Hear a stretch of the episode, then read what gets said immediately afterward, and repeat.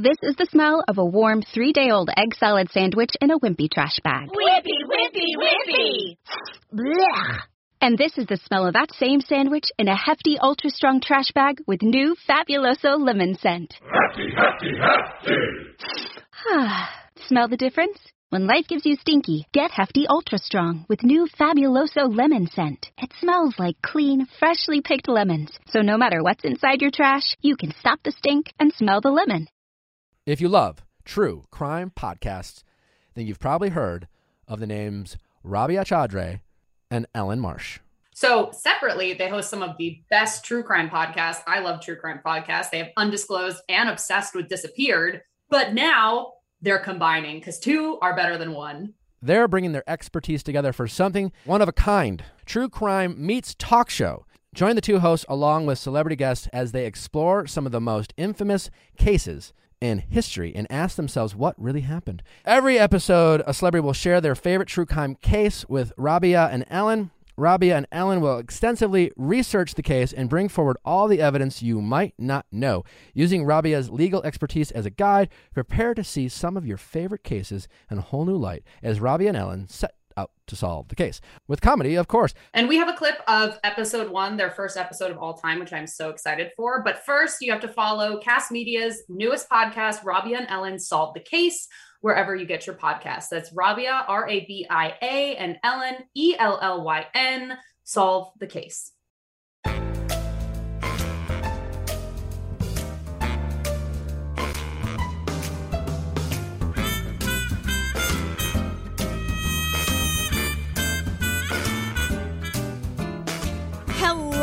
And welcome to the first official episode of Rabia and Ellyn Solve the Case. Hi, Rabia. Tr- hi, hi, Ellyn. How are you? You look beautiful you today. look amazing too. You're so beautiful.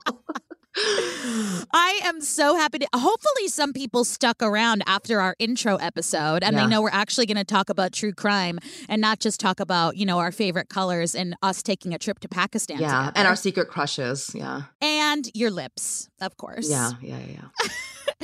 Well, we are going to dive right in. Now, as we said in our intro episode, Rabia and I wanted to have a little episode where we solve the case before we invite our guests onto the episode. And Rabia said to me, what case do you want to do? And it was probably the easiest conversation we've had thus far, right? I think it took like two text messages, and we're like, in, Yeah. we're in, it's done. So we're going to be talking about the murder of Laci Peterson. Yeah. So why was this so easy for us to decide, do you think? I think because we are decades out from this case, right? When it actually took place in 2002. And I all of us were riveted by it, right? Like it it just triggered this incredibly deep emotional response across the country.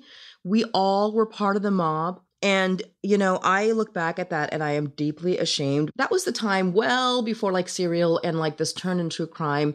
I was still in law school, by the way. Um, when we started realizing that oh things can go wrong and everything you hear in the media is not always right and so all these years later like we have like evidence coming forward that actually existed then but was drowned out and nobody heard it or listened to it um, that made me realize that this is a very problematic conviction It really is. And now we made a conscious decision to today, we're really we're going to talk about this case, but we're really going to talk in fact.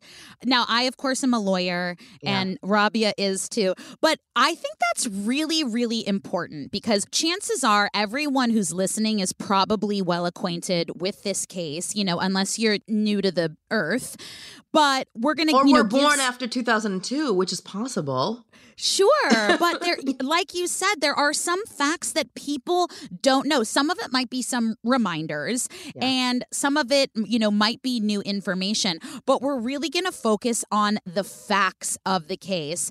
And I think we all understand the why everyone is so drawn to this case. I want to ask you what you remember of that time. First of all, where were you in your life in that moment? I told you I was in law school. I was in San Francisco. I'm from the Bay Area. you were right there. Yeah. And after I graduated college, I went back and worked on a show there. You could not go to a supermarket. You could not turn on the TV without Nancy Grace barking in your face at any moment. So I was deeply embedded and invested in this case and the outcome for that matter. And the thing is, like, this also came not too long after the OJ Simpson chase that riveted us, the trial that was like every single day and every spectacle was televised.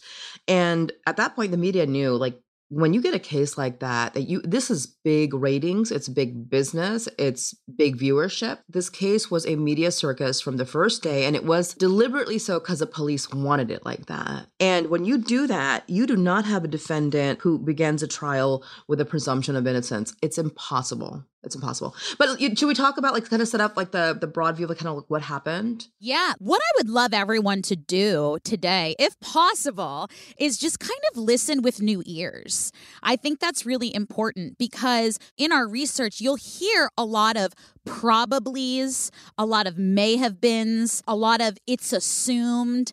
And I guess my big question in reinvestigating and diving into this case again is do probablys and maybes and may have been measure up to the standard of reasonable doubt. Beyond a reasonable doubt right? That's what we beyond a reason Right, yeah right, uh, right, beyond right. a reasonable doubt. what law doubt. school did you And go to? I'm sorry i just it was the it's it's a small academy in northern ireland the law academy I- of oh, the law. Yeah. so yeah it's it's prestigious. They did a great job.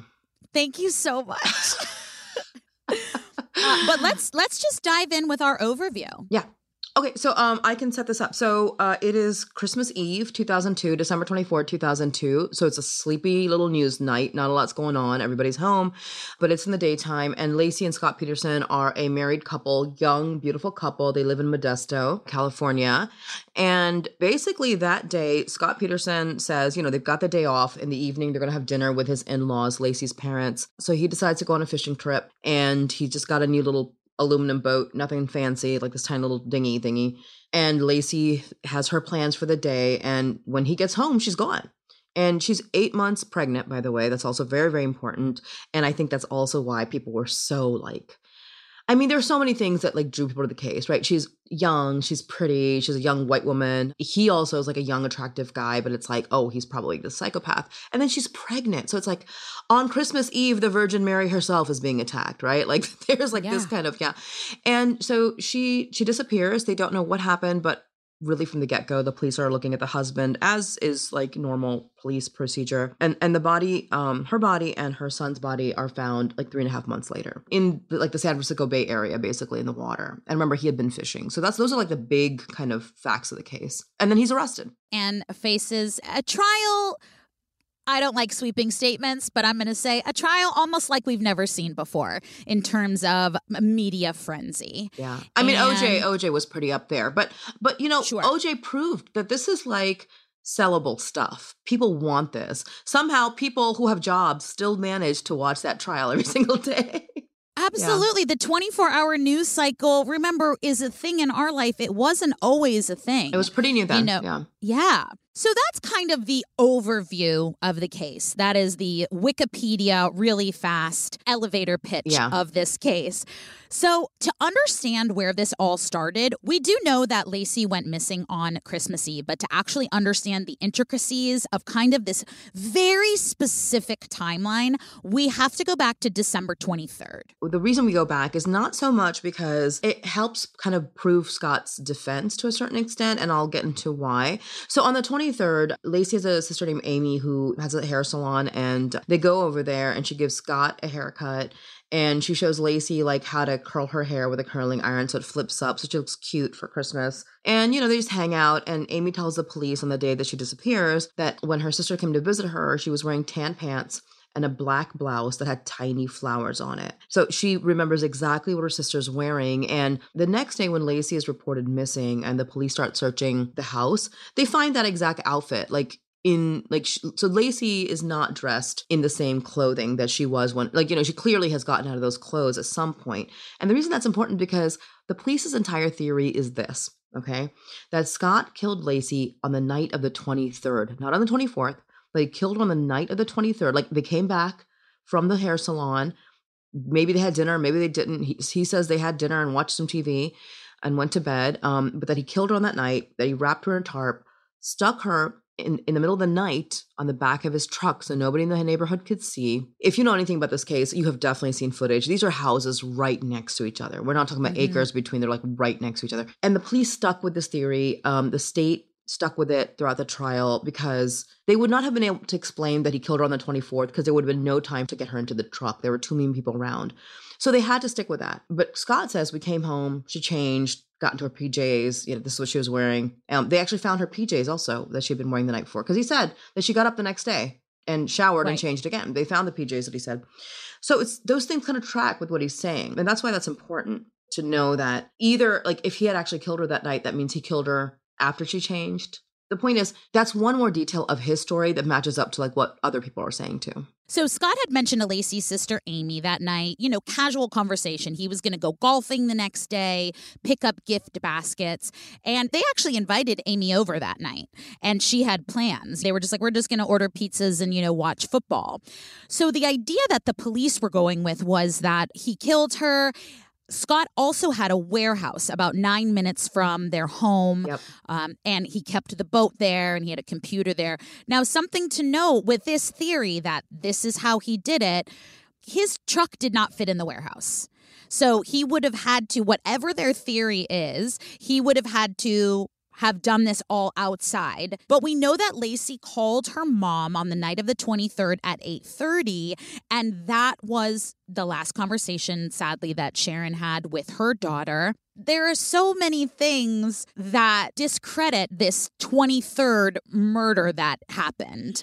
Yeah, it's very hard for the police to make the argument that he killed her on the 23rd. However, they're kind of stuck in a way Yeah. because they're like, well, if he killed her on the 20 and the 24th is nearly impossible because so many people saw her. But I think let's go through what Scott says he did that morning Yep. and, and what him and Laci did that morning. I think that's important to do. So Scott said that Laci woke up at about 7 a.m.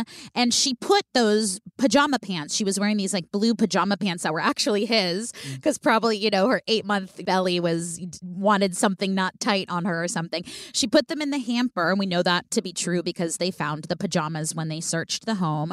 And we know that Laci logged onto her computer at 8:40 in the morning and she had shopped for a red scarf and a sunflower umbrella and she logged off at 8:45. So Well, hold on a second. So Yeah. when the when the police realized that somebody had been on the home computer at 8:40 a.m., they're like, "Oh, that had to be Scott because Laci's dead as far as they're concerned, Sure. right?" But making the argument that Scott was with his wife's dead body in his truck was shopping for a red Gap scarf and a sunflower umbrella stand. I mean, what a stretch, right? Oh, but what the state will argue, and they did argue, that this is how clever he is. He's making it look like she's still alive, right? He's like creating all these little things that, oh, that was Laci doing it. But Laci Yeah. was obsessed with sunflowers. She liked sunflowers and everything. So, anyhow, going on. Yeah, we're giving this dude a lot of credit for the amount of planning that he had the foresight to say, "Oh, let me log on this computer, do something that my, you know, silly sunflower-loving wife would do." I mean, Yeah. they're throwing their shoulders out with that reach. With a dead body in your truck outside in broad daylight. Outside in broad daylight. I mean, come on. Exactly. So Scott tells us that as the day progressed, Laci told him that she was going to walk the dog and go to the store. She was going to make this delicious sounding French toast. I'm starving. And Yeah, for their for their Christmas Eve dinner with the family. Yeah. Right. Yeah. But something else that discredits their original 23rd story was that remember that photo in the bathroom with the curling iron A and the bench? Yep. So the house cleaner had testified that she had cleaned that house and on the 23rd and there was no curling iron. So obviously Laci was practicing that hairdo that her sister Amy had taught her and we see a picture of that in the evidence from when they searched the house. Right. So there, there's a clear photograph of that curling iron. It's still plugged in. It's in the bathroom. And again, if to the average person, to the reasonable mind, it would be evidence that Laci came home and plugged it in. Now, the police could argue, well, she did it the night before, right before she was killed. She practiced, but her hair had already been curled, right, by her sister. Scott said Scott actually when he was interviewed, he was interviewed that same night. He said, "Yeah, this morning she was curling her hair, she was doing all these things." He he said that he remembered looking, watching her, and thinking she looked so cute when she did it in the morning. Um, and they found like the evidence to back it up. But like I said, the prosecutor was like, "Oh yeah, because he set that up too." Yeah, truly, they're giving this man genius level credit for the planning of this murder happening the way Listen, they said it. I could come. I have straight hair down to almost my waist. If I could get a full perm and my husband would notice, I don't know what they're talking. about. There's no way. I could show up with like blonde curls and my husband would have no idea that I did. That. You know what I mean? Like it, that kind of attention to detail requires a woman. Absolutely. All in favor of Rabia going blonde. Raise your hand. I. You could pull off anything, honestly.